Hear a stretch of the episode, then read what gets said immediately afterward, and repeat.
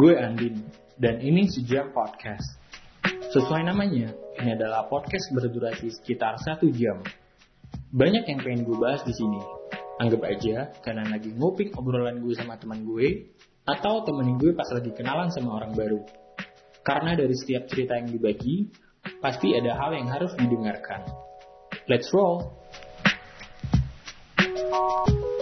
Halo, balik lagi sama gue Andin, back to another episode of Sejam Podcast, segmen ganjil, berisikan obrolan mengenai sudut pandang maupun pengalaman yang terfokus pada bintang tamu.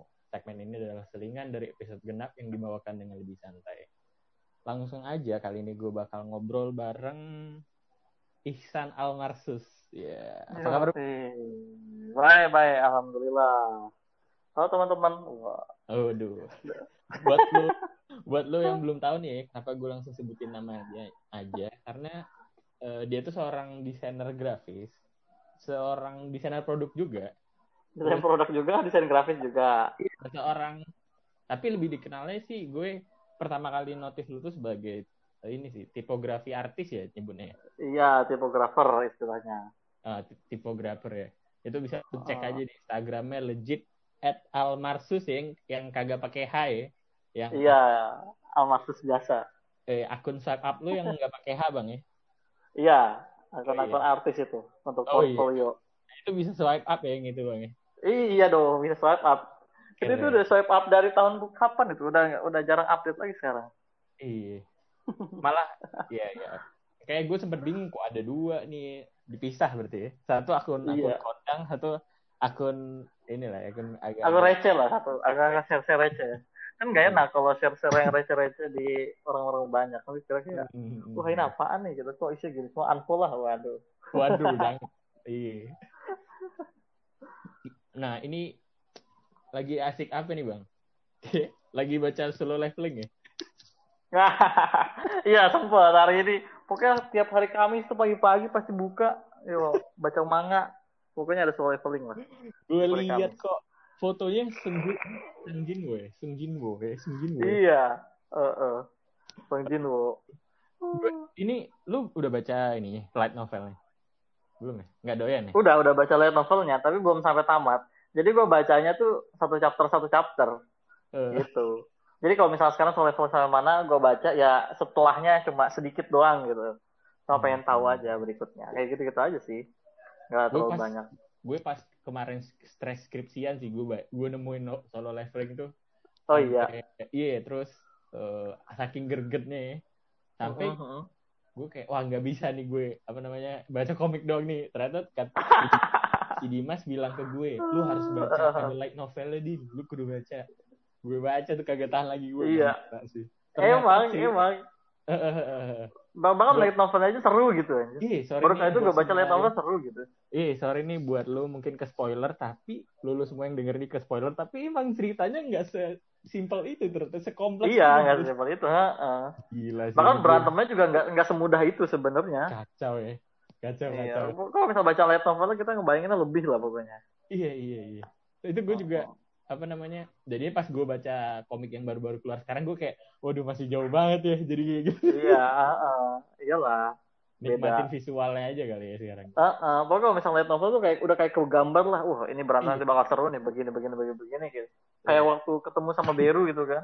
Wah, Wah, iya. seru banget di, di light novel tuh seru banget tapi aslinya lah coba gini gitu. Ah, iya, iya. Tapi karena gambarnya bagus, jadi ya udah dimaklumin gitu kan. Oke, siap. Tapi salah satu komik yang membuka cakrawala gue selain manga jadi manhwa dan manhua itu Heeh. ya solo leveling ini. Lu udah baca manhwa yang lain? Ini the beginning. Enggak, gue solo leveling doang gue baca manhwanya. Oke, oke. Sibuk. Gue gue sempat sibuk baca ya. yang lain-lain tapi kayak ya nggak seru gitu kayak overpower overpower juga ujung-ujungnya gitu kayak ya Oh, udah kudu gitu. baca ini sih, Bang. Ini rekomendasi dari gue. Eh, Heeh. The beginning after the end. Kudu baca sih. Oh iya, gue gue gue sempat dengar rekomendasi rekomendasi The Beginning After the End. Iya, iya. Lu kudu Terus baca sih kayak dari apa gue. Second World Rank- Ranker gitu, pokoknya gitulah. Iya, iya. Itu aja dulu sih dari gue. Coba cicip. Eh, Itu light novelnya juga udah udah, udah gue baca juga sih ya. Bagus light novelnya juga. bagus bagus pecah sih itu pecah maksudnya eh, development karakternya kurang lebih sama kayak solo leveling yang yang kita Ah, yang awalnya kan kita kira kayak oh cuman cerita tentang ranker-ranker gini doang ya. Iya. Ternyata sekompleks itu ya masalah Oh itu. iya. Iya, itu. Belum nanti lah kapan-kapan gue cobain lah. Siap, siap, siap. Nah, ini nih. Lo sekarang udah udah kerja juga lo? gue masih kemarin sempat beberapa kali alhamdulillah dapet tawaran dan ya karena balik lagi karena pandemi ini bang ya jadi kayak Ah. eh, eh, jadi dari dari orang rumah juga bilangnya jangan dulu deh Eh, Heeh. jadi jadi freelance freelance tipis-tipis lah sama nyari-nyari di sekitar sini nah itu ntar ntar gue mau nanya-nanya sama lu juga nih kan lu kan Oh iya iya. nih title lu banyak gitu lah kalau di game ini kan role lu ada ada itu tadi gra- grafis iya produk iya financial semua lah ya sama sama freelance freelance di Yang di- Ya, Macam-macam gue apa aja diambil iseng. sebelum kita gue mau bahas yang yang gue penasaran banget nggak lu eh, ini yang sempat gue bahas sama Reza sih gue kan yang podcast Oh iya. lu udah dengar belum ya Gue gue gue sempet belum sempet denger gitu. Gue baru ngeliat yang up yang itunya akun lu yang sejam podcast itu. Gue pikir kayak ah lain kali lah gue dengerin gitu. Gue juga suka denger podcast podcast sekarang. oke oke Padahal kan enak kan kalau denger podcast sambil kita sambil kerja bisa kan. Kalau misalnya YouTube kan harus sambil nonton. Kayak gitu. Itu kemarin Kayak gua- Lawless, Lawless juga gue juga suka denger gitu kayak podcastnya walaupun kadang suka nggak jelas gitu kan. iya justru ya itu Podcastnya di, di Iya. gak beban gitu kan Heeh. Terus kalau gue, iya anak-anak Telkom bikin podcast nih gitu. Kapan lagi lu si Kevin ya kan pembicaranya. Eh, eh, eh, dengerin dong dengerin dong iya Terus gue gue cek di Instagram ternyata dia udah bikin brand ya. Wah jago bener itu orang. itu dia banyak tenang ya nanti kayak bakal keluar keluar terus nih gue ya. stay tune Asal rutin aja semangat ya pokoknya lah. yang susahnya kan di situ bang ya Konsisten ya susah ya. kuncinya tuh gitu. ya kok konsisten nah balik lagi tadi gue kan sempat ngobrol sama Reja nih kan ja Heeh. lu dong lima tahun ke depan misalkan gue tanya gitu di akhir ya kan terus dia bilang Iya. pertama dia pengen punya show sendiri di JFW Jakarta Fashion Week Wow. pakai apa namanya nggak pakai brand kalau dia sekarang kan dia masih kerja di brand ya dia pengen Iya. heeh. eh, keluar benar-benar collectionnya dia lah ya yang di situ lah Heeh. nggak nggak Sepatu sepatu. iya iya betul betul terus Hmm. ada ada gue celetukin gini nikah Iya. gimana aja eh kagak nikah ya lima tahun lagi ketawa kan ya terus dia bilang gue sih persiapan udah 70 persen din Gitu. Uh, lu? Buset. iya tapi Cuannya udah banyak cuannya ya. loh bukan bukan kan udah 70 persen nih 30 Heeh. eh, ap- yang belum apa aja orangnya kagak ada jadi ih, kalau Cari yang mau. ih, katanya nikah mah kalau kata dia nih nikah mah tinggal nikah yang itunya mah maksudnya kalau kita mau nikah ya nikah gitu menurut dia ya Iya. Persiapannya Wah, gimana nih belum tahu aja dia kan. ah ini gue tanya dikit deh dulu eh, gue sempet ini ja gue kepikiran nanya begini gara-gara ini nih bang Marsus War nih gila sih gue Eh, eh tapi Reja itu jadi dia jadi lead desainernya ya? Iya. Di sana jadi kepala desain enggak? salah, salah satu jadi desain desainernya aja, salah satu aja. most of them eh, sem- hampir semua koleksi itu kurang lebih dia sih yang nangannya sekarang Oh lah. Kebanyakan dia Jago berarti. Emang desainernya dikit apa gimana? kalau nggak salah emang dikit emang dikit tapi kebany- kalau jadi dulu tuh dia masih kayak eh Heeh. belum kontrak lah cuman Oh. eh, masih masih ada ada istilahnya apa ya masih ada orang lain yang ngehandle tapi makin ke sini karena Iya, iya. achievementnya oke punya kan akhirnya udah Heeh, heeh. banyak banyak banyak kebanyakan sekarang hasil hasil karya dia semua lah Iya sih, heeh. jadi Tapi biasanya kalau kalau itu kan ini ya, banyak kan pesaing-pesaingnya gitu kayak misalnya nah project juga sama itu yang kata si Sante gitu kan. itu kan panutan dia Terus ada Heeh, terus Iya. dia kan embel gitu. Terus banyak-banyak banget brand-brand sepatu yang lain kayak gitu kan. Betul. Ya kalau kalau kalau kayak gitu sebenarnya si desainernya emang harus sedikit soalnya biar ciri khasnya keluar itu kayak gitu. Jadi kalau misalnya emang si Reza-nya emang cuma bahkan dia ngedesain sendirian pun kata gue bisa jadi betul gitu loh. Bisa keangkat. yang Jadi sebenarnya idealis gitu loh. Oh, yang- Supaya ngebedain sama brand-brand yang lain. idealis sama originalitasnya kan Ya. Iya benar. Sama kayak lah kalau misalnya lu pernah lu pernah tahu gak sih Matoa desainer berapa orang? Berapa ya? Dua. Serius? Serius, sumpah. Dan desainer dua orang itu idealis banget. Emang Jadi kalau misalnya satu udah oke, satu belum, dirombak lagi desainnya. karena Hmm. ini ini kalau gue sangkutin lagi obrolan gue sama Kevin kemarin ya. Gue tanya Mm-mm. kan sama Kevin, Vin, lu berarti ngerjain semua Magnum Lotus ini sendirian nih? Gue bilang gitu kan bang, gue tanya. gitu. Hmm. Iya. Iya. Al. Eh, lu nggak ada pengen gitu kerja sama orang lain kan? Gue tanya terus dia bilang, gue malah nggak bisa sih kal kerja kerja sama orang-orang yang maksudnya kalau dia desainer sepatu nih terus kerja lagi sama desainer sepatu buat bikin satu sepatu Iya. dia kurang bisa karena menurut dia nanti jati diri Hmm. hilang gitu menurut dia Nah, itu. Heeh. apalagi ini kan brandnya brand dia dia, dia kalau suruh Iya. kayak gitu Apalagi kalau misalnya dia udah jadi lead designer gitu, kayak misalnya si Reja gitu kan. Heeh, Brandnya mah mungkin punya orang, tapi udah dia udah jadi lead designer enak. Dia keluar dari sana, Betul. bikin brand sepatu sendiri, orang-orang bakal ngeliat, wah ini mah Reza banget gitu desainnya. karena gue Karena orang akan mungkin orang-orang yang dari Embel kalau misalnya desainnya berubah sama desain lain mungkin orang akan, akan nyari si Reza-nya bukan nyari si Embelnya gitu. betul betul betul betul Sama kayak grup band lah si Ariel Noah gitu kan. iya Kalau misalnya grup band ya nggak ada Ariel Noah tuh apa sih gitu. Peter Pan tuh nggak ada gitu kan. trademarknya ya, pasti iya kalau mau personil gonta ganti selama si Ariel masih ada ya tetap dia gitu yang orang cari. Hmm. Karena gue percaya Kayak gini gitu. sih bang, Eh, desain tuh nggak ada yang gagal sih, mungkin belum momennya aja. Gue percaya itu sih. Ya, heeh. Desain tuh Desain-desain nggak ada yang gagal. Cuman momen. Dan desain selalu berulang gitu. Kalau misal lu ngedesain buat sekarang yang belum kepake bisa jadi akan kepake suatu saat nanti kayak gitu. Betul. Ya siapa sih ngira sih Tesla sekarang bisa jadi kayak gitu? Iya, oh. Nah, jadi juga kaget bikin bikin truk kotak tajam kayak gitu kan nggak lucu sebenarnya, Iya. tapi bisa gitu dia. Dia bisa beda. Itu ntar bakal gue senggol-senggol dikit juga. Balik lagi nih Mm-mm. pertanyaan gue nih. Oh iya ya. How's married life bang?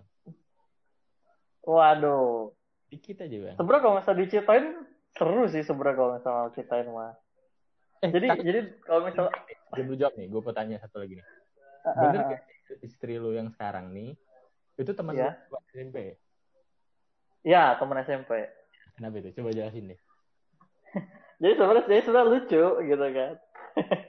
Ini istri gue teman SMP gue gitu kan. Dulu pas lagi ya SMP, gue kan SMP di pondok. Mm-mm. Nih, istri gue juga di pondok juga gitu. Iya, Nah kita karena satu pondok, tapi kita beda-beda gedung, jauh gitu bedanya. oke. Tapi kita kenal cuma lewat Facebook gitu kan. Siap. Udah dah, udah kenal lewat Facebook, terus ya udah gitu kan. Nah pas lagi SMA, gue SMA di umum, Hmm. dia SMA juga di pondok juga tapi dia lanjutin gitu nggak boleh bawa HP segala macem nah gue di SMA di umum tuh biasa aja gitu ketemu sama orang-orang banyak gitu kan suka Hmm. sama cewek lain cem-ceman kayak gitu tapi gue nggak Iya. pernah pacaran nggak tau Asik. nggak cocok aja gitu. Asik. bukan bukan ini. Emang bukan itu. Bukan karena nggak mau tapi emang nggak cocok aja gitu. Oke, oke, oke. pas saya gue udah klop dia nya enggak gitu. Giliran ceweknya udah klop gue nya enggak kayak gitu. Terus akhirnya masuklah ke perkuliahan. Ke perkuliahan dia kuliah di UPI istri gue kuliah di UPI di Bandung tuh. Di Bandung dapat beasiswa dia empat tahun. Nah sedangkan gue di Telkom kan. Mm-mm. nah di Telkom juga sama tuh gue ketemu sama orang-orang lain gak ada yang cocok gitu kan. Bahkan ketemu sama ya temen yang satu fakultas ketemu sama temen yang beda fakultas gitu. Mm. ya gue gaul juga sama cewek-cewek ketemu sama anak bem ketemu sama anak-anak yang lain gitu. Nggak tahu nggak cocok aja gitu. Deket tapi nggak nggak secocok itu gitu untuk dijadikan pasangan. Asik. bahkan pas udah terakhir-terakhir tuh gue mikir kayak ih kayak kalau misalnya gue mau nikah tuh gue pengen nikahnya umur 27 atau 30-an gitu Sumpah, sumpah gue gak ada pikiran bakal nikah muda gitu. Gila sih lo Karena- gila sih bang. Terus terus. Di mana, di mana ketika orang-orang berpikir pengen nikah muda, gue tuh gak mikir pengen nikah muda. Gue mikir kayak, gue gue nggak siap untuk menikah gitu. Eh, pas lagi soalnya waktu itu ya tahu sendiri kan kita tugas masih banyak pengkaryaan masih banyak gitu Itu, kan terus kerjaan juga susah waktu dulu kan karena saking banyaknya tugas kita nggak bisa kerja kayak gitu kan terus tiba-tiba ya pas lagi ini pas lagi semester 8 kalau nggak salah pas Hmm. lagi semester 8 gua kalau nggak salah ngerjain skripsinya tuh kan kita ngerjain skripsinya kan ini ngerjain tugas akhirnya kan kalau nggak salah dari semester 6 ya Iya. semester 5 Iya. 6 gitu kan pokoknya tugas di semester itu nanti bisa dilanjut atau misalnya pengen bikin karya baru nah gue ngelanjutin tuh dari semester 5 semester 6 jadi karya di gitu tuh laporan-laporan udah hampir jadi pas Iya. lagi semester 7 ngegas lagi ngerjain skripsinya akhirnya sampai di semester 8 gue nganggur gitu Hmm. kan. Semester 8 tuh gue cuma ya apa sih sebulan sekali ketemu dosen. Itu teman-teman lain masih banyak ada masih banyak SKS-nya gue literally nganggur gitu. Seminggu paling cuma satu sampai dua SKS doang. Iya, iya. kalian kan masih ada 6, masih ada 8 kayak gitu masih nganggur. Gue cuma satu sampai dua SKS terus ya udahlah gue nganggur tuh di situ nggak ngapa-ngapain udah nggak ikut organisasi juga himpunan juga udah lengser juga gitu kan terus ya udah iseng lah nyari-nyari freelance kayak gitu kan ketemu lah freelance tipografi segala macem ketemu sama temen-temen Oh, di anak-anak daerah Bandung Oh, baru mulai dari Ya? dulu ya? Iya, jadi jadi gue udah kerja duluan gitu. Jadi ketika belum Hmm. lulus gue udah dapat kerja yang freelance gitu. Dan enaknya ya free, karena freelance gitu bisa dikerjain sambil kuliah gitu kan. Mm-mm. Nah, bahkan pas lagi di kerja itu gue juga belum kepikiran pengen nikah gitu. Iya. Terus? Nah, pas lagi udah lulus kan kita lulus tuh bulan Juni Juli gitu kalau nggak salah sidang. Iya. Akhirnya pas lagi wisuda tuh Oktober. Nah, setelah wisuda Oktober apa November gitu gue lupa. Kalau nggak salah gue mulai nyari kerja tuh. Nyari kerja gue mau nyari kerja di kantor. Gue dapet di kalau misalnya lu ngikutin story gue lu mungkin tahu gitu kan. Tahu, tahu, Januari ada. Heeh. Nah, pas lagi udah masuk itu gue langsung mikir kayak kenapa tahun depan gue nikah aja gitu ya. Waduh. Kenapa dah? Itu spontan banget. Spontan Apa ini? banget serius. Kok bisa gitu? Terus? Jadi nggak tahu karena gue ngerasa kayak gue udah nggak ada waktu buat main-main lagi gitu. Gokil. Jujur kalau misalnya gue ngeliat teman-teman gue ya, gue ngeliat teman-teman gue yang ketika lulus masih banyak teman-teman yang masih berjuang gitu kan di perusahaan. Masih banyak teman-teman yang masih pengen ngasah skillnya gitu kan. Betul. Masih banyak teman-teman yang pengen ah Extra pokoknya masih pengen main-main lah, masih pengen eksplorasi kayak dunia kerja tuh gimana, masih pengen pindah-pindah kerja gitu kan. Betul. Sedangkan pas gue udah lulus, dapat kerja dan posisinya udah nyaman kayak gitu. Oh itu udah jadi desainer dan biasanya desainer perhiasan gitu kan sesuai sama jurusan gue gitu. Dan gue belajar waktu itu kan probation kan, probation harusnya tiga bulan, Mm-mm. gue cuma satu bulan selesai gitu karena gue Oke. lebih cepet ngerjain desainnya gitu. Ya karena perhiasan kan, Iya, kita udah belajar dari kuliah gitu. Dan emang straight gitu kan sesuai jurusan. Terus ya gitu, lu tahu kan kerja kantoran di korporat gede gitu. Siap. Iya, iya. Iya kayak gitulah berangkat pagi gitu kan, masuk jam setengah delapan, pulang jam lima gitu kan, boleh gitulah. Tiap hari begitu. Jadi gue kayak ngerasa, ih iya ya hidup gue cuma gini-gini aja gitu kan. Gue gue pengen main sih, gue pengen main gitu sama teman-teman, tapi kayak ngeliat pekerjaan gue yang kayak gitu kok tidak meyakinkan untuk main gitu. Gue ngeliat teman-teman gue ke kopi bareng gitu kan, atau teman-teman yang emang kerjanya di startup startup atau teman-teman yang kerjanya di studio desain itu kayaknya asik banget Iya, ketemu sama teman-teman satu ini kan satu sumuran gitu loh iya. Mm-mm. pantaran bikin produk gitu kan kayak misalnya si Jingga tuh kan Jingga punya yang ada dekor nata Iya, tuh dia ketemu sama temen-temennya Eh, eh, keren kan kayak gitu kan nah sedangkan gua masuk ke, ke, ke korporat tuh kayak gitu gitu Mas- masuk ke perusahaan yang udah stable tuh begitu gitu Mm-mm. ketemu sama desain desainernya dan gue yang paling muda masuk sana gitu Gokil. Iya, karena gue fresh, fresh graduate, gue tuh umur dua, waktu itu umur berapa ya? Umur dua tiga kalau nggak salah. Di umur dua tiga gue malu masuk, buset. Ini orang udah bapak-bapak, ada yang udah umur 35, itu sesama desainer gitu kan. Oh. Ada yang udah umur 30 gitu, ada yang umur 28, 27 gitu. Gue umur 23 sendirian di sini gitu kan.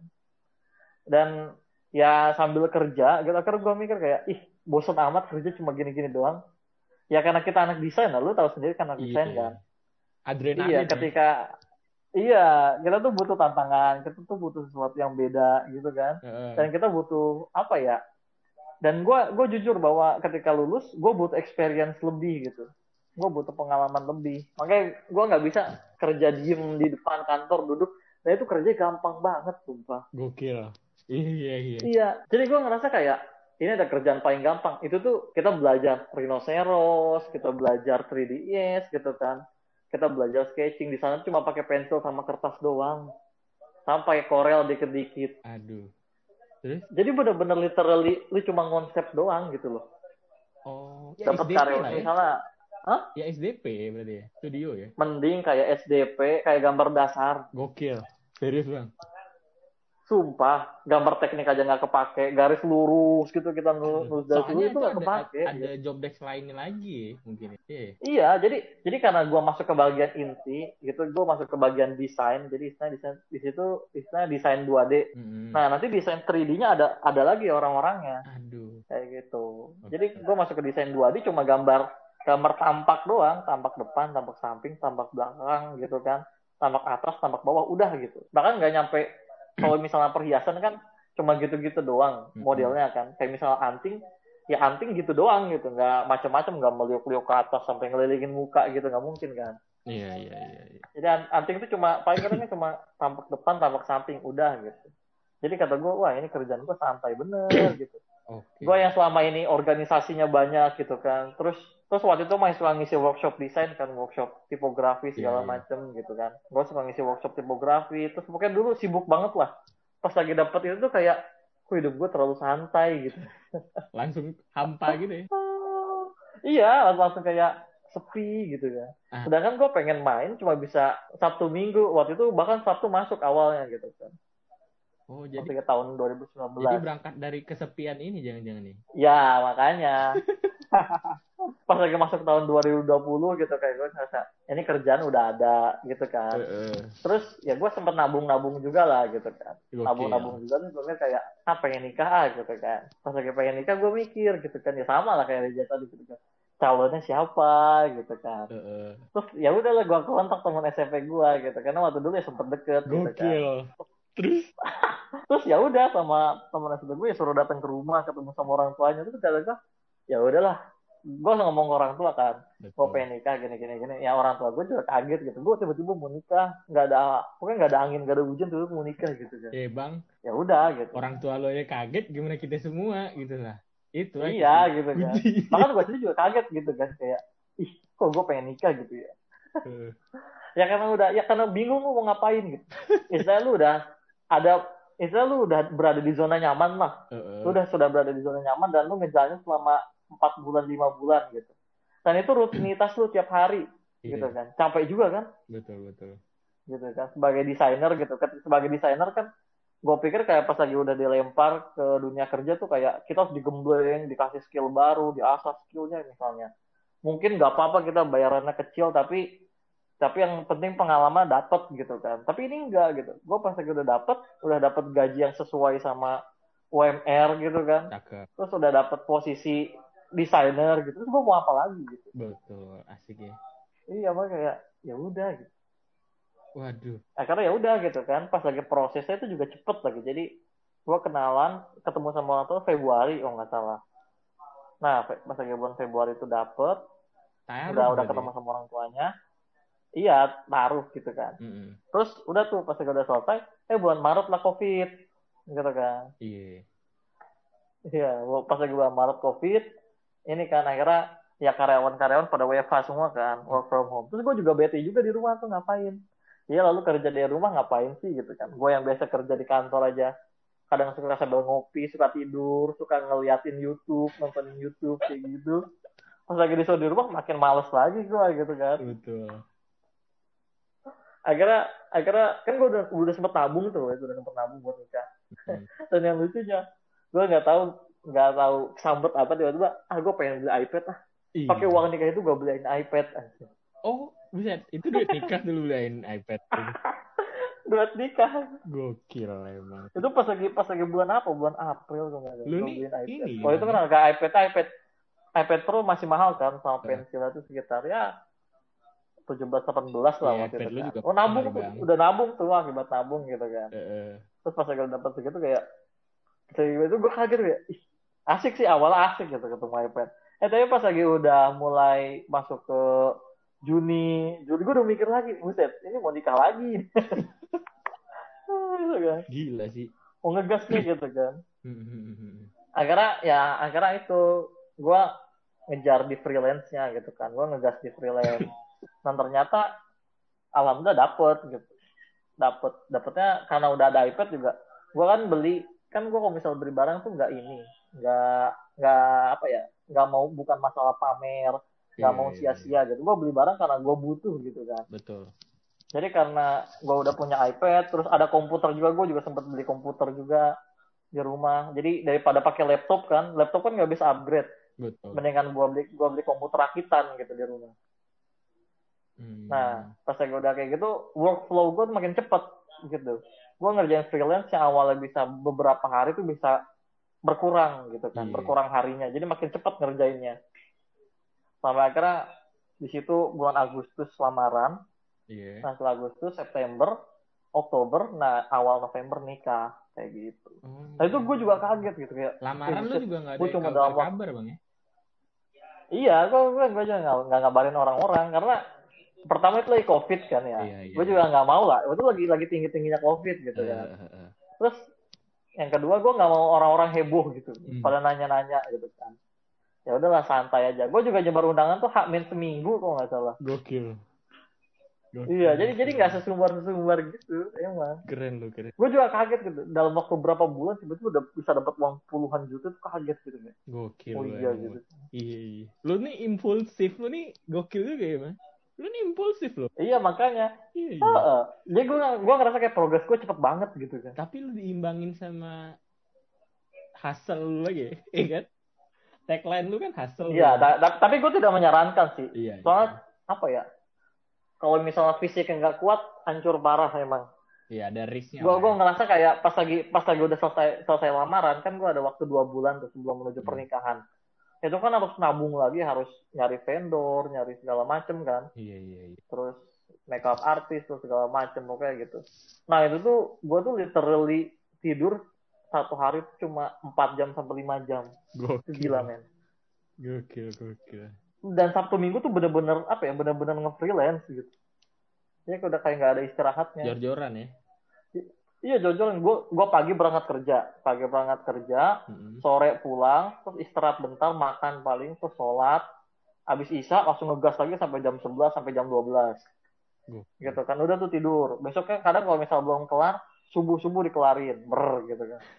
Terus berangkat lagi jam setengah 8 kerja lagi pulang jam 5 lagi. Mm-mm. terus abis isa ngegas lagi terus gitu gitu kan akhirnya orang tua gue juga tahu kan gue lagi ngejar uang gitu kan akhirnya ya udah karena orang tua ngelihat anaknya gitu kan lagi berjuang ya udah orang tua gue nyuplai gitu kadang suka dikasih jus gitu kan suka dikasih siap. macem-macem Siap. iya jadi kalau misalnya gue yakin kayak kalau misalnya nggak ada orang tua gue gue tepar itu paling tahan cuma diri. dua minggu kayaknya iya heeh. Gila sih. Tapi ini Udah, ya lagi udah gitu pertanyaan intinya itu adalah kan tadi lu udah jawab banyak sebenarnya banyak pertanyaan yang mau gue tanyakan tapi Iya. lu udah jawab nih tapi ada satu lagi nih kan kayak tadi nih gue nanya eh bener nggak sih istri lo SMP, teman lo SMP iya terus gue mau nanya Hmm. lagi eh mau nikah tuh emang sempat jadi target hidup lu nggak sih pas dulu dulu ternyata lu jawab sesimpel itu lu bilang kayak gitu kan gara-gara iya heeh. kesepian dan impulsif tadi terus Heeh. ini nih pengal menurut pengalaman yang kehidupan setelah menikah Hah? kehidupan setelah menikah Oh nanti sebelum itu gue pengen nanya nih, menurut pengalaman lu sendiri nih bang eh, Heeh. waktu nikah yang pas tuh menurut lu kapan sih? Menurut lu? eh kalau menurut gua sesiapnya sih. Ah definisi siapnya nih, yang gue perlu nih. Definisi siap adalah ketika pertama lu harus udah mau dulu, Gokil. Terus? ya kan? Lu harus udah mau, terus yang kedua lu harus apa ya? Finansialnya harus udah udah bagus lah, harus udah rapih. Penting. Atau kayak gua kan waktu itu udah punya pekerjaan Iya, gitu iya, kan. iya. Terus yang ketiga ya lu harus siap akan ada orang lain di hidup lu gitu. Dan yang itu beda bener gitu. Asik. Beda banget. Terus? Pokoknya gitu lah gitu. Ah, Pokoknya nanti kalau misalnya kalau misalnya ceritain kehidupan setelah nikah tuh kayak gitu. Nanti gue nah, ceritain. gimana? Langsung Lucu deh, ceritain. Gimana kehidupan setelah nikah?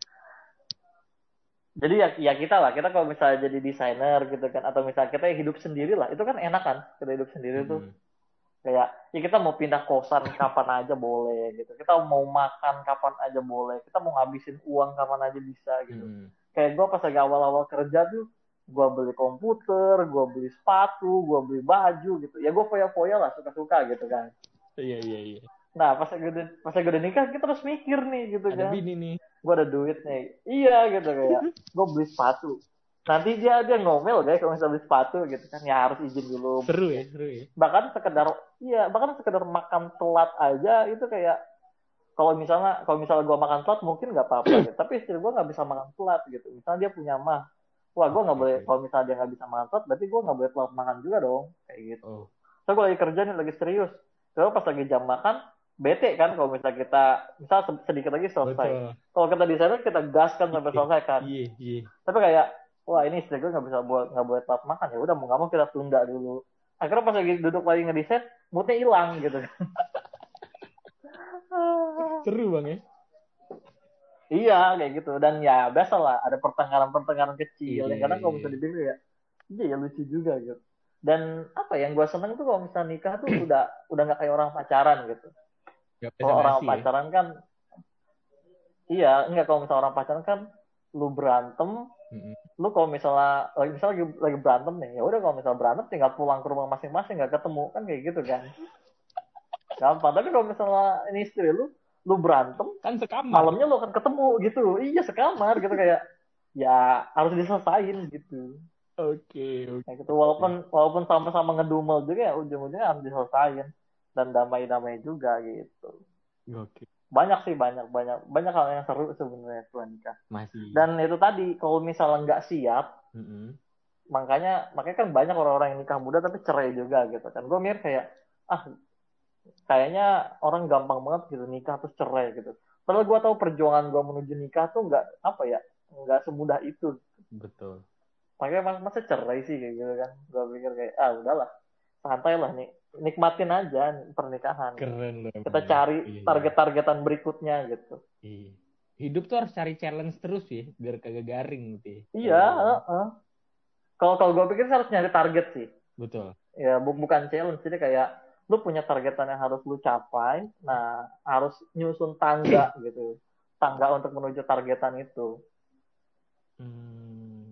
Gue kayak gitu sih gue punya kalender di rumah gue sama punya list catatan plus list cita-cita plus mimpi gitu kan Hmm. yang gue tulis. Iya iya iya. Kayak gitu. Itu penting bahkan sih. tiap bulan tuh gue gue rumbah tuh tanggalnya. Apa? Penting kan itu emang penting sih itu. Penting Iya, awal juga gue juga nggak nggak apa ya nggak nggak sama sekali awalnya nggak kayak gitu. Tapi berhubung karena mau itu freelance gue lagi banyak, terus gue berantakan. Pernah gue seminggu tuh berantakan ngerjain nggak jelas gitu. Yang harusnya dikerjain duluan, malah nggak malah mentok sampai deadline. Sedangkan yang deadline masih jauh malah gue kerjain duluan gitu. Cuma karena gue lagi mood aja gitu. Akhirnya gue mikir kayak wah ini nggak bisa nih, gue harus beli kalender gitu kan harus beli harus nyusun waktu ini ngerjain hari apa, hari apa, hari apa gitu. Bahkan sampai gua batas jamnya gitu, jam segini sampai jam segini ngerjain ini, jam segini sampai jam segini harus ngerjain ini gitu. Hmm. Sampai sedetail itu gitu.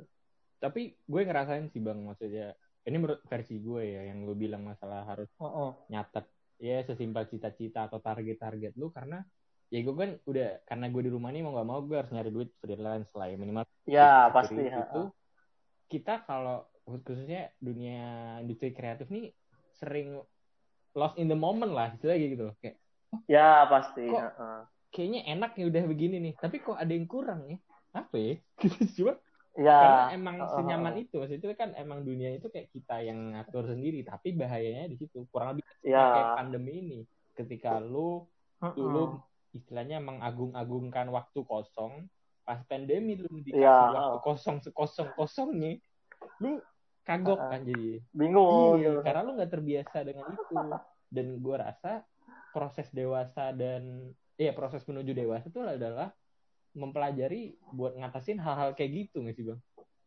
Iya, pasti. Dan emang tantangan kan pasti akan datang terus yang baru gitu. Mulai dari ya macam-macam lah. Mulai dari masalah keuangan, masalah pekerjaan gitu. Kayak pas awal pandemi itu banyak teman-teman gua yang akhirnya di apa ya di PHK juga sama perusahaan gitu kayak. Mhm. Wah sedih juga sih sebenarnya gitu. Tapi kebetulan gua nggak dapet nggak dapet ujian kayak gitu gitu. Untuk ada untuk sebagian orang mungkin ada ujian yang lebih berat gitu. Tapi ya tetap kita tetap harus punya target betul betul target yang sudah capai. Tapi kita masih muda kan. setuju Kadang kalau misalnya ngelihat orang-orang lagi baru masuk kerja tuh kayak, waduh pusing nih gitu kan. Udah pikiran kerja mulu gitu. Tapi pas lagi dikasih waktu pandemi kosong, akhirnya orang bingung kan. Hmm, mau ngapain? Mau nggak mau ya kita harus ngatur hidup kita sendiri gitu. Oke.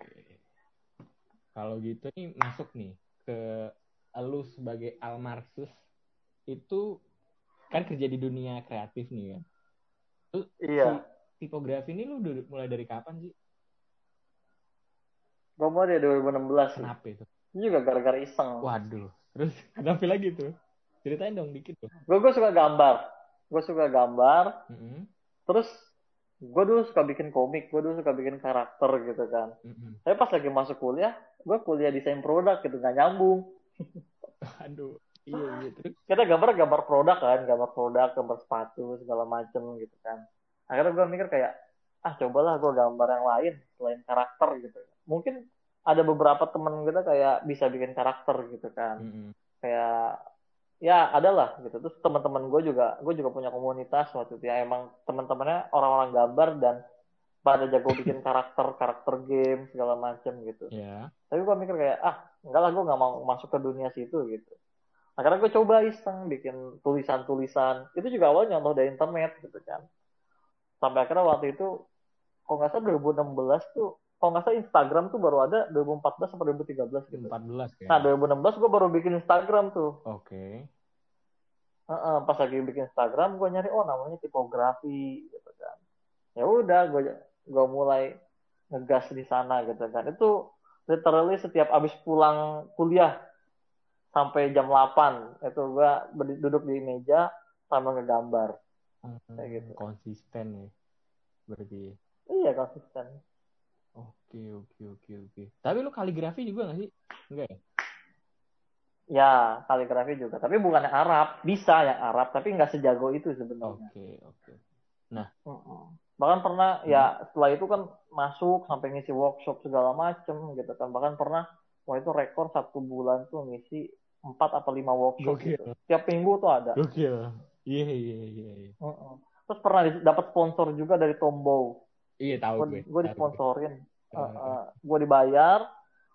Gue dibayar per bulan gitu kan. Terus dikasih produknya dan kalau gue mau ngadain workshop tinggal ngomong sama dia nanti dia sediain tempat, Keren, sediain snack, sediain barang keren, gitu. keren, keren, keren. Kayak gitu. Tapi bahkan sampai Hmm. sama Gramedia juga pernah pernah ya, exhibition di Gramedia juga gua. gokil. kayak Oke, oke. saya waktu itu Gramedia kan masih rame kan gak kayak sekarang udah sepi sedih kalau gue bisa kalau misalnya sekarang gue suruh ke Gramedia Iya. Digital udah memakan porsinya ya, bisa kayak gitu. iya heeh.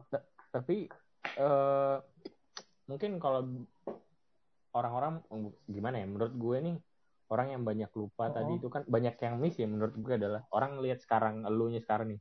Wah gila ya, gitu doang Ya. banyak likes-nya atau misalnya ah gitu doang gue bisa nih kayak lu tadi awal kan niru-niru Ah. ah gue bisa nih kalau gue niru segala macam. Tapi kan orang lupa di bagian yang tadi lu sebutin. Kalau lu setiap ya pulang kampus, progresnya iya, lu setiap pulang kampus setiap hari Hmm. ngerjain hal kayak gitu untuk ngasah skill lu. Konsistennya tuh. Iya. Harga yang harus lu bayar buat lu nyampe di titik ini. Itu yang orang-orang suka. iya makanya. Hmm. sebenarnya kalau misalnya menurut gue kalau misalnya pekerjaan-pekerjaan itu walaupun kita hobi pasti akan mencapai titik jenuh Pasti. walaupun hobi bahkan orang yang suka main futsal misal tiap minggu pun pasti akan mencapai titik jenuh nah ketika kita be- berhasil melewati titik jenuh itu menurut gua di situ biasanya udah udah nggak mikir lagi mau jenuh mau enggak jalan mah tetap jalan Oh. sama kayak kita sekolah lah masuk tiap hari gitu kan senin sampai jumat senin sampai sabtu pasti ada jenuhnya kan Iya. pas lagi jenuh mungkin kita bolos sehari atau dua hari nah setelah itu udah aja jalan terus Masih inget nggak lu bang first commission lu? Harganya berapa terus ngerjain apa? masih ingat nah, dibayar nasi kotak gua Serius. Iya. sumpah Ngerjain apa itu? jadi ada teman gue ada teman gue cewek gitu dia temennya temannya teman gue tuh pengen wisuda dia minta bikinin tulisan biasa lah terus waktu itu lagi di lagi di acara gitu udah kayak di acara gue lupa acara entah acara seminar atau apa gitu Ini kan Instagram terus udah famous kotak belum? kan Belum ya? Apa? Instagram lu udah famous belum nih? Belum ya? Pas ini. belum Oh. waktu itu baru seribu apa baru seribu apa seribu lima ratus Oke. gitu kan Terus? Ah, terus di, di jadi ya sama teman samping gue kayak sus lu mau gak bikinin gitu kan. Hmm. boleh deh gitu. Bayar apa nih gitu kan. Nih dah nasi kotak gue buat lu. Itu semua orang dapat nasi kotak dan gue dapat nasi kotak dua. Udah itu doang gitu kan. Satu dari dia gitu. Tapi ya gue gua bikinin waktu itu. Oke itu first commission lu ya?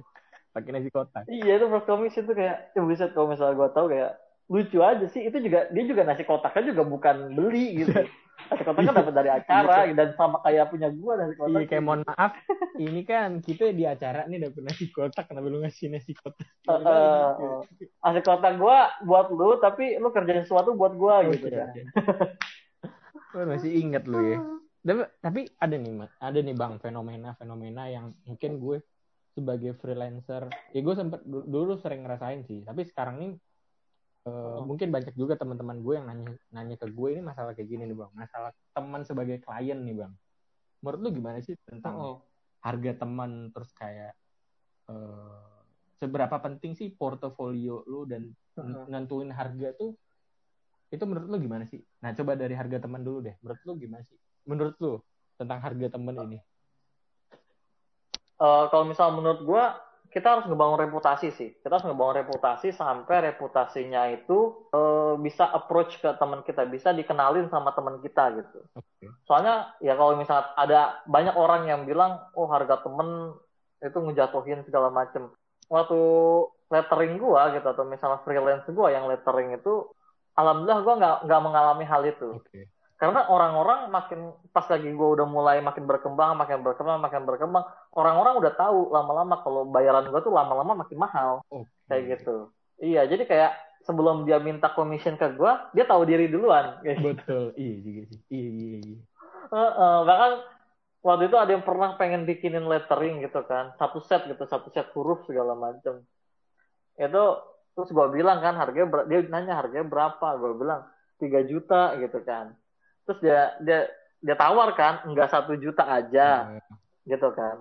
Terus gue bilang kalau kalau satu juta mungkin bisa cari desainer lain kata gue kayak gitu. Terus kata dia oh ya udah maaf ya sus gitu. Kata dia kan kayak gitu ya ya udah gitu kata gue oh. tapi ini unik sih bang karena gimana ya di khususnya uh, di industri kreatif ini kan tolak ukur tuh nggak bisa dilihat dari bagus dan enggaknya juga. Maksudnya bagus dan enggak tuh relatif gitu maksud gue.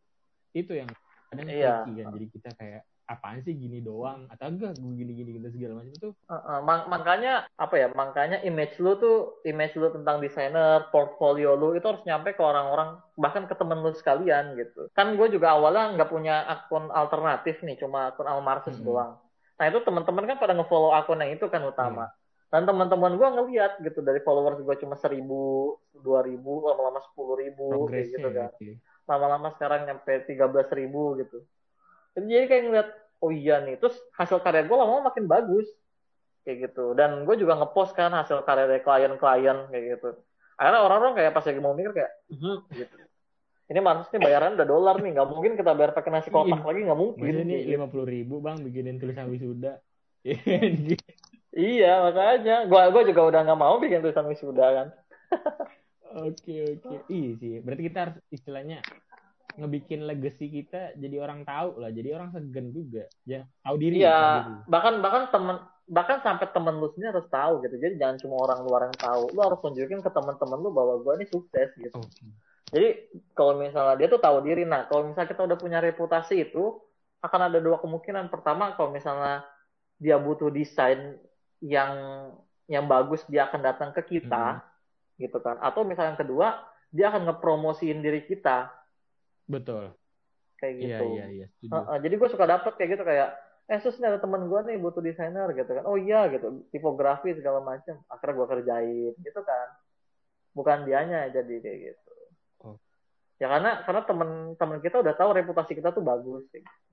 Tapi lu berarti nggak pernah dulu pas lu iseng-iseng mulai si tipografi ini lu nggak pernah nyangka ya kalau ini bakal jadi sumber cuan lu yang lumayan nih. Iya, nggak pernah. Kalau dulu kayak iseng-iseng aja gitu. Tapi karena ini sih karena apa ya? Karena supel aja sih gitu. Jadi gue sering bergaul sama orang-orang terus ketemu sama master-master tipografi di Bandung. Terus gue di Bekasi juga kan. Gue sempet di Bekasi ketemu sama master-masternya terus waktu itu ketemu sama master-master yang ada di Solo di Surakarta tuh. Nah itu akhirnya di situ kayak ngebangun jaringan plus nambahin ilmu gitu. Akhirnya naiknya lumayan lumayan cepet. Oh relatif. Jadi Oke, jadi ya kalau misalnya kita punya suatu hobi eh, eh, jangan cuma hobi yang biasa-biasa aja gitu. Kalau bisa ngegas terus harus hobinya di gitu. step up lah ya. Bahkan kayak aquascape aja kan. Ya kayak stand up lah. Stand up lu ikut komunitas terus goalsnya apa? Lu ikut suci misal. Kalau nggak suci ya suca segala macem. Oke oke. Gitu. Kalau misalnya nggak ikut kalau misalnya minimal ikut kompetisinya atau misalnya seleksinya awalnya kayak gitu.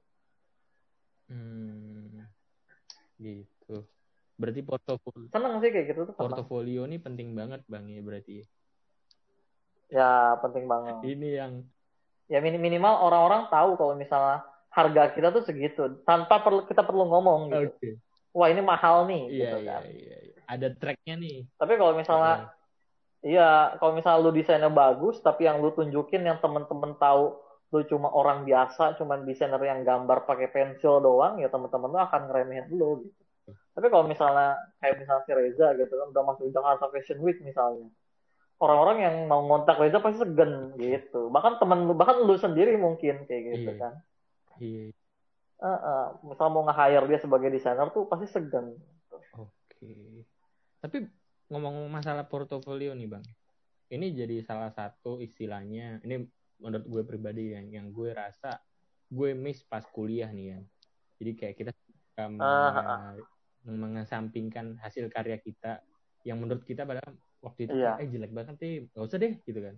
Padahal kayak tadi gue waktu itu Ah, mungkin ah. gue belum sadar yang yang istilah kata yang tadi gue bilang kalau desain tuh nggak ada yang gagal mungkin belum waktunya aja nah dari situ Heeh. ada nggak sih menurut lo dari yang lo udah rasain sampai sekarang nih hal-hal pas kuliah yang lo rasa kayaknya gue harus ngelakuin deh maksudnya tips-tips sih buat yang orang-orang yang karena anak-anak kuliah yang lagi pada dengerin nih khususnya kuliah yang lagi kuliah di desain nih hal-hal apa sih yang menurut lo harus Oh. dilakuin gitu sebelum lo lulus gitu menurut lo apa?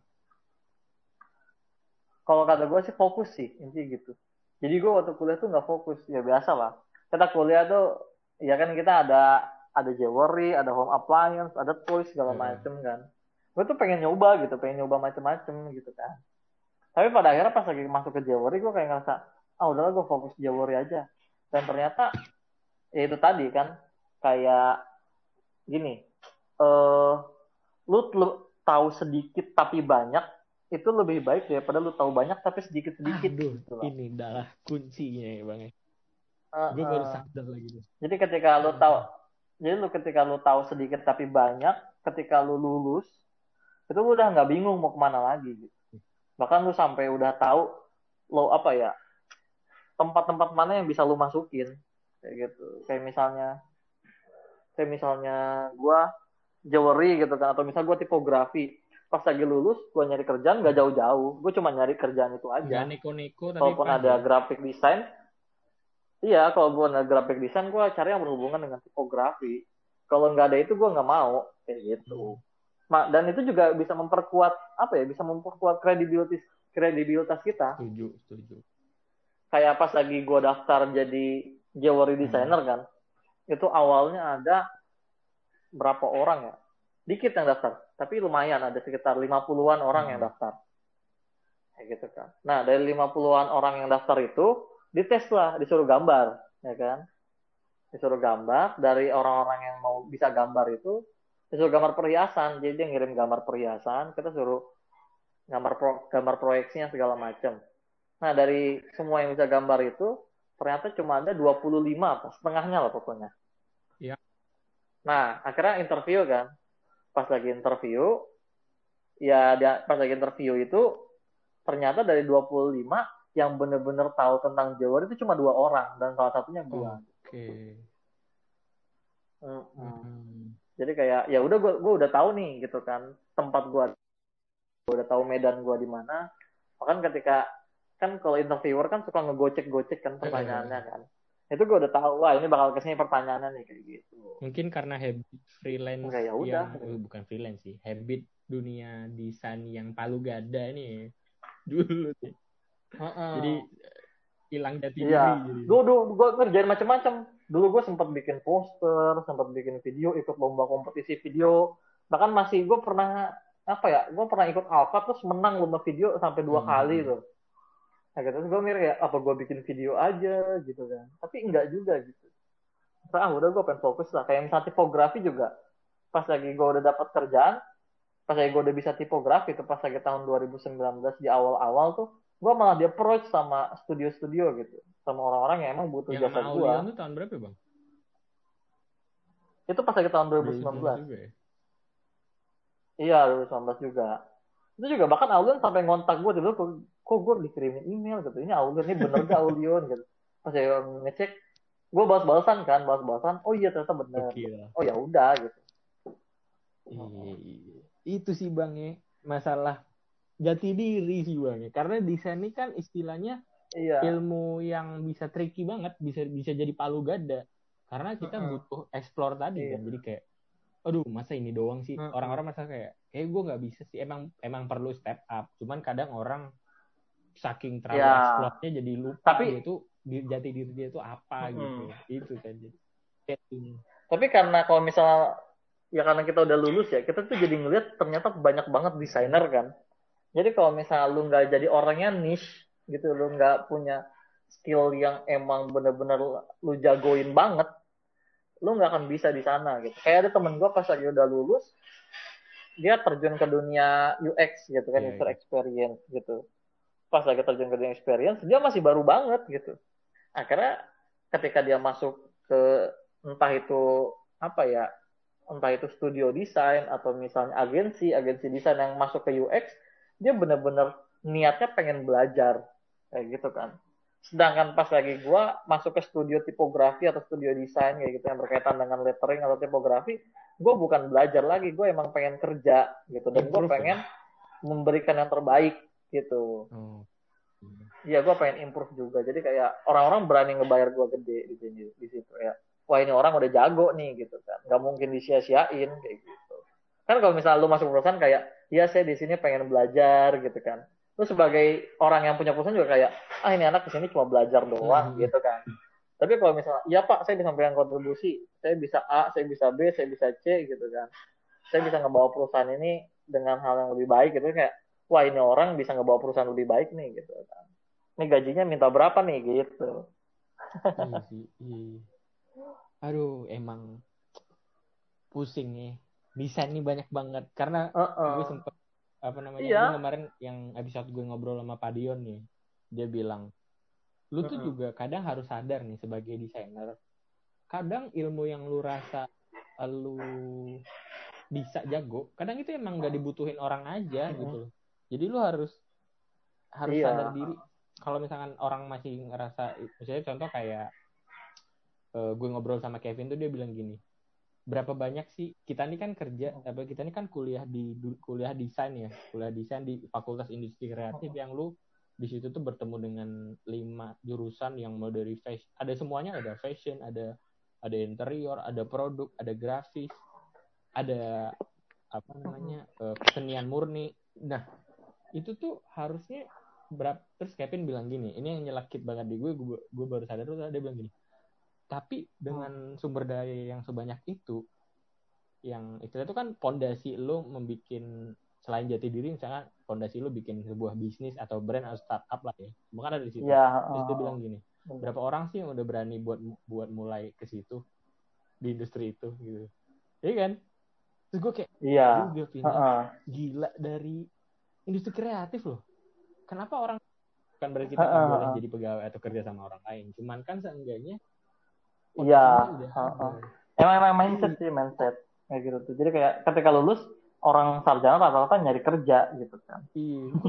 nah, kita kan ada pondasinya dulu ya. Kita bukan bicara sekarang. Tapi kok dulu uh -uh. kita nggak memanfaatkan ya? Iya. Iya, iya.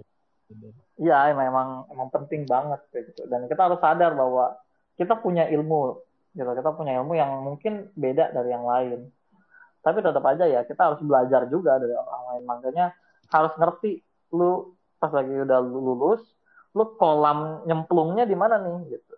Apakah lu mau jadi designer sepatu? Lu harus nyari komunitas sepatu. Harus ketemu sama para pecinta sepatu. Bahkan harus ngomong ke konsumen yang beli sepatu misalnya. Lu masuk ke baju juga sama masuk ke tas juga sama. Harus ngebuka inilah ya eh, pandangan lu harus diperluas lah ya. Jangan dari iya harus diperluas. Dan ternyata kalau misalnya kita dalemin kalau misalnya kita dalemin lebih jauh hal-hal yang menurut kita sederhana aja bisa jadi nggak sederhana gitu. Betul setuju. Ya kayak kayak sepatu lah gitu kan. Waktu kita masih kecil sepatu modelnya apa sih? Nggak oh. ada gitu kan. Iya, iya. Uh, tapi pas lagi kita masuk ke dunia sepatu kok model macam-macam terus brand macam-macam warna macam-macam gue juga dulu kayak gitu gitu. Pas gue belajar tentang perhiasan lagi gue belajar tentang tipografi gitu bahkan sekelas sereceh tipografi gitu kan hand iya, lettering iya, semua orang bisa bikin iya. gitu kan tapi pas gue masuk kok ini kok nggak simple gitu kayak misalnya bikin bikin huruf itu ada aturannya, ada besar kecilnya, ada tingginya, yeah, yeah. segala macam. Pokoknya gitulah. Bahkan sampai ke pengaplikasiannya yeah, yeah. kayak gitu. Itu nggak boleh sembarangan tuh ya. Wah ini kalau misalnya didalemin, nggak semua orang nyampe ke sini kalau misalnya cuma sekilas-sekilas doang gitu. Tapi kalau misalkan lu tadi lu kan istilahnya lu menjalani dua profesi sebagai seorang desainer produk dan juga desainer. Uh -uh. Sekarang udah satu sekarang oh, lu fokus tipografi sekarang? Iya, sekarang fokus tipografi. Gue baru resign dari itu, dari perusahaan perhiasan. Bulan Desember oh. kemarin. Enggak, tapi menurut lu nih, ketika lo menjalani dua hal ini, uh -uh. Itu gimana sih nimbang ini, Bang? Ya, lu harus ada effort lebih sih. Kalau misal mau stable dua-duanya ya, kalau misal mau stabil dua-duanya. Gue tuh kayak gitu. Jadi gue, gue dulu mikir kan gue masuk ke dunia jewelry, sama goals gue sama gitu gue pengen masuk ke JFW gitu kan Jakarta Fashion Week atau gue pengen menciptakan brand perhiasan sendiri tapi pas lagi gue udah tahu kolam gue di mana gue ngerasa kayak wah ini kolam gue kayaknya nggak mungkin kalau gue perhiasan gue kan masuknya ke ini ke emas dan iya. berlian. Kayak gitu. Jadi kalau misalnya masuk ke emas dan berlian lu nggak mungkin kecuali lu punya uang satu miliar gitu loh. Uh, uh, jadi kayak apa yang lu lakuin gitu apa yang bisa lu lakuin di perhiasan gitu. Kan kayak gue ah udahlah gue resign aja oh, gue hijrah aja gitu. karena gue masuk ke tipografi kayak gitu. Iya makanya gue juga punya mimpi juga pas lagi di situ nah caranya imbanginnya ya effortnya harus lebih dengan waktu yang sama dengan orang-orang. Gitu di mana orang-orang waktunya 24 jam kita juga 24 jam tapi orang-orang misalnya ngerjain pekerjaan 100% kita harus 150% atau 200% gitu makanya capek kata gue eh, gue uh, gue ingat banget nih gue nonton seriesnya Netflix yang abstrak lu nonton gak sih bang yang Jonathan mm -hmm. Hufler iya tahu kan yang itu ya. Itu gue kayak ya. waduh gila ya lettering segini ya segininya ya letteringnya. Ya makanya. Gue juga bahkan, bahkan gue juga baru tahu kayak orang-orang lettering di Indonesia tuh ternyata ada orang-orang yang jago tapi da, apa ya tapi followersnya dikit gitu. Followersnya cuma lima belas ribu gitu kan. Tapi skillnya gila mainnya udah pakai emas letteringnya pakai emas. Ya allah gitu kan. Dan masa emas 24 puluh empat karat gitu yang itu letteringnya kalau misalnya dijual bisa berapa juta gitu kan. Cuma tulisan doang gitu kan. emang nggak ada yang gampang ya? Harus harus ini harus harus benar-benar ngegas sih. Gue sih gue sih mikirnya kayak gitu. Jadi kalau misalnya kita nggak kita masih ngelihat ya kan kita waktu kuliah kan enak ya. Kita punya teman-teman di samping gitu kan kita punya teman-teman di samping ya kalau misalnya teman kita ngelakuin apa kita bisa ngikutin tapi pas lagi udah lulus lu tinggal sendirian gitu kan lu kalau misalnya ngeliatin teman-teman lu doang lu bakal insecure gitu loh Iya gak sih? Iya iya. Lu ngeliat temen lu ada yang udah bisa ini, Betul ada yang udah bisa ini, udah bisa ini gitu. Tapi lu nya diem aja gak ngelakuin apa-apa gitu kan. Lu nya harus bertindak juga. Makanya harus iya harus harus bergerak dan udah gitu. Kalau misalnya teman-teman lu punya A, punya B, punya C gitu. Kalau dan gak berhubungan sama lu ya udah nggak usah dipikirin lu punya jalan sendiri. Oke. Bahkan dari Jawori kalau nggak salah dari desain Jawori di angkatan gua kan ada enam orang apa delapan hmm. orang gitu itu yang benar-benar masuk ke dunia jawari cuma cuma gua kayaknya cuma sendiri ya, karena yang lainnya ada yang buka kedai kopi ada yang buka apa ya ada yang jualan kaos kayak gitu dan mereka sukses di Iya, bidangnya iya, iya. masing-masing kayak Karena gitu kan. menurut gue sih juga karena faktor nggak gitu. fokus tadi juga sih. Kalau iya. Iya, dia mereka baru nemu gitu pas gue udah lulus. Iya ya gitu. Gue selama di jewelry emang cuma mau aja tapi nggak pengen masuk ke dunia desain jewelry gitu. Ah udahlah gue misalnya buka kedai kopi misalnya. Oh ya udah gitu. Dan karena dia passion di sana akhirnya bisa gitu buka gitu kan. Oke. Terakhir nih bang pertanyaan dari gue. Yang lu sadarin setelah kerja tuh ya, bedanya apa sih sama kuliah? eh beda sih. Eh, atmosfernya beda, terus pekerjaannya juga beda, targetannya juga beda, gitu kan. Tujuannya juga beda. Pokoknya pokoknya beda banget ya kayak kuliah. Kalau misalnya kuliah tuh kita bisa, kita masih punya, kita masih punya waktu, kita masih punya teman-teman, kita masih punya dosen gitu buat Hmm. ngebimbing kita. Tapi kalau misalnya kerja, ya lu literally harus ini harus dari semua harus ber- bermula dari lu sendiri kayak gitu kalau misalnya lu nya nggak mau bergerak kalau misalnya lu nya males-malesan gitu kan ya udah susah gitu masuk ke dunia kerja tuh ada teman gue yang ngeda- yang lamar nyampe puluhan puluhan bahkan itu literally puluhan sampai ratusan gitu di di aplikasi-aplikasi Hmm. nyari kerja gitu cuma mentok di interview doang gitu Ternyata karena Iya karena orangnya tuh nggak fokus. Gitu. iya value dirinya gue rasa yang nggak ada. Iya.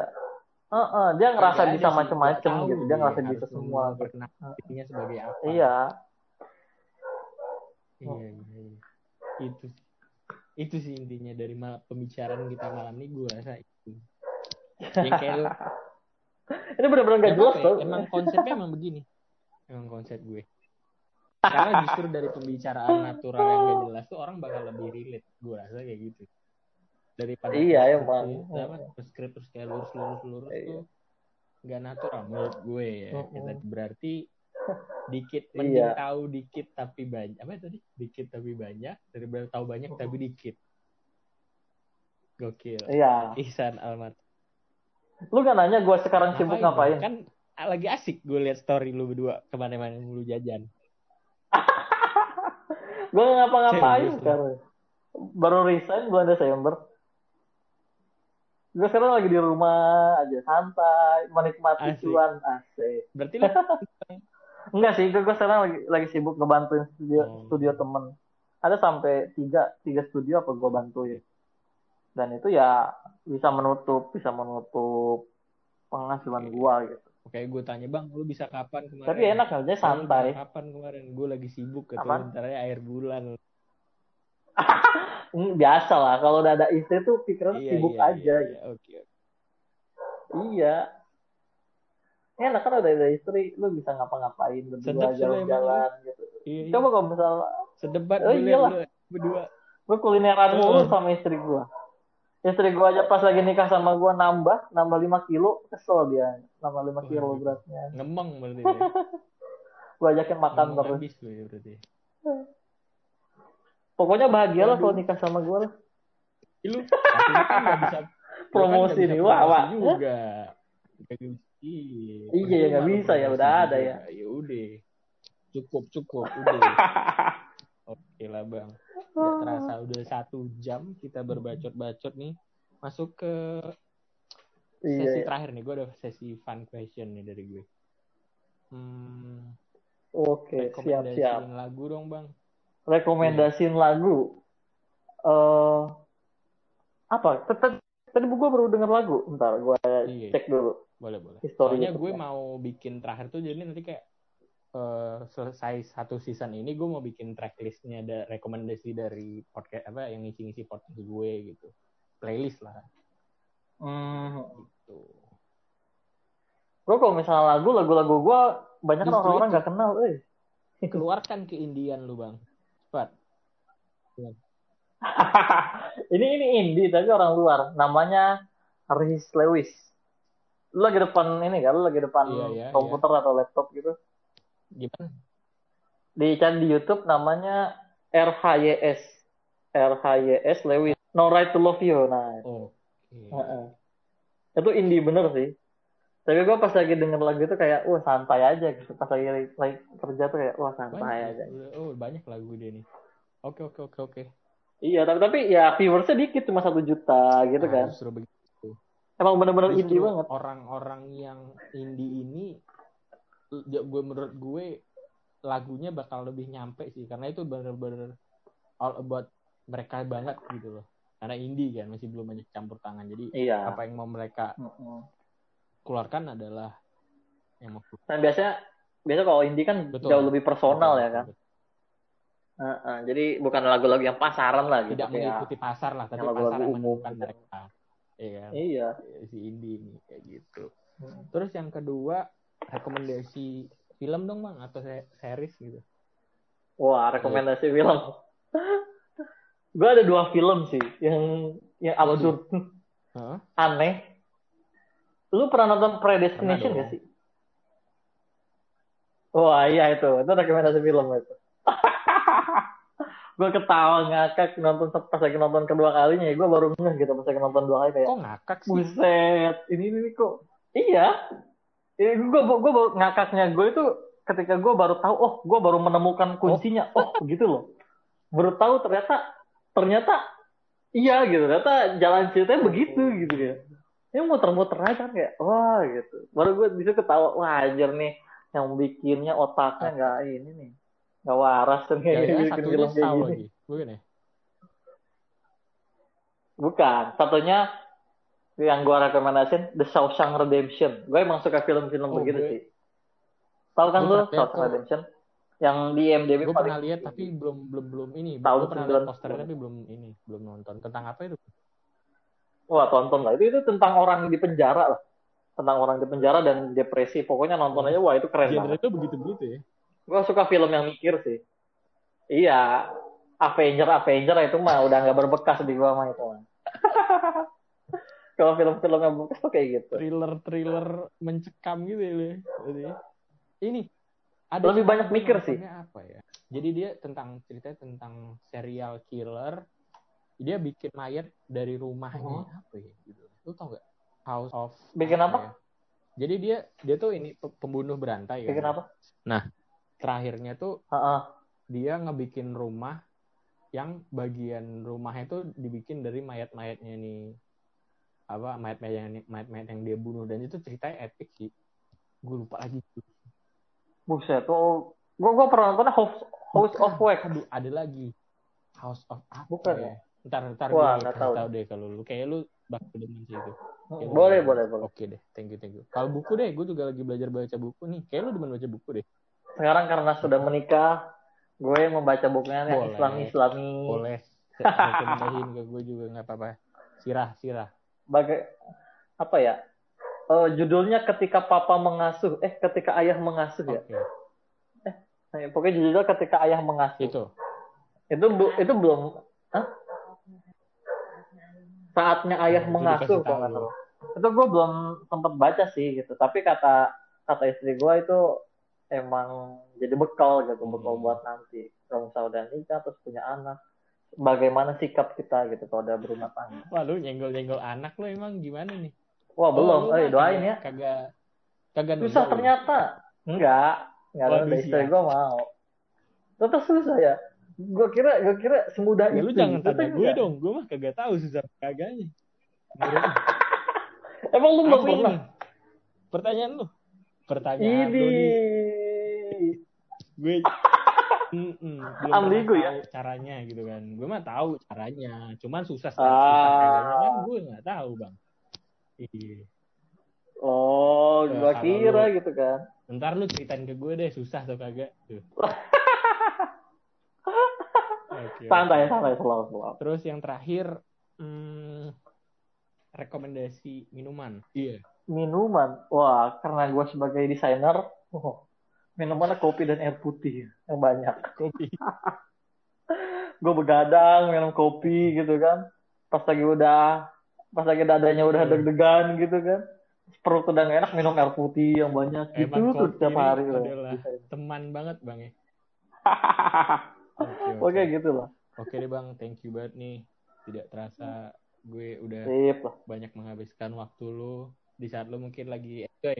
Kata lu lagi enjoy your life ya bang ya sekarang ya. Iyalah, lagi santai-santai aja. semoga- Santai-santai menikmati hidup, menikmati tabungan yang sudah banyak. Ya. Semoga apa yang lu rencanakan dilancarkan, apa yang lu pengen segera Amin, ya didekatkan. Terus juga kalau udah ada, eh cepat juga ada Marsus Junior ya, udah. ya? Ya. Doain aja. Mudah-mudahan. Oke deh kalau gitu eh, sekian aja buat episode kali ini. Sip lah. Eh, gue Andin dan sampai jumpa Gue Martus. depan. Thank you bang.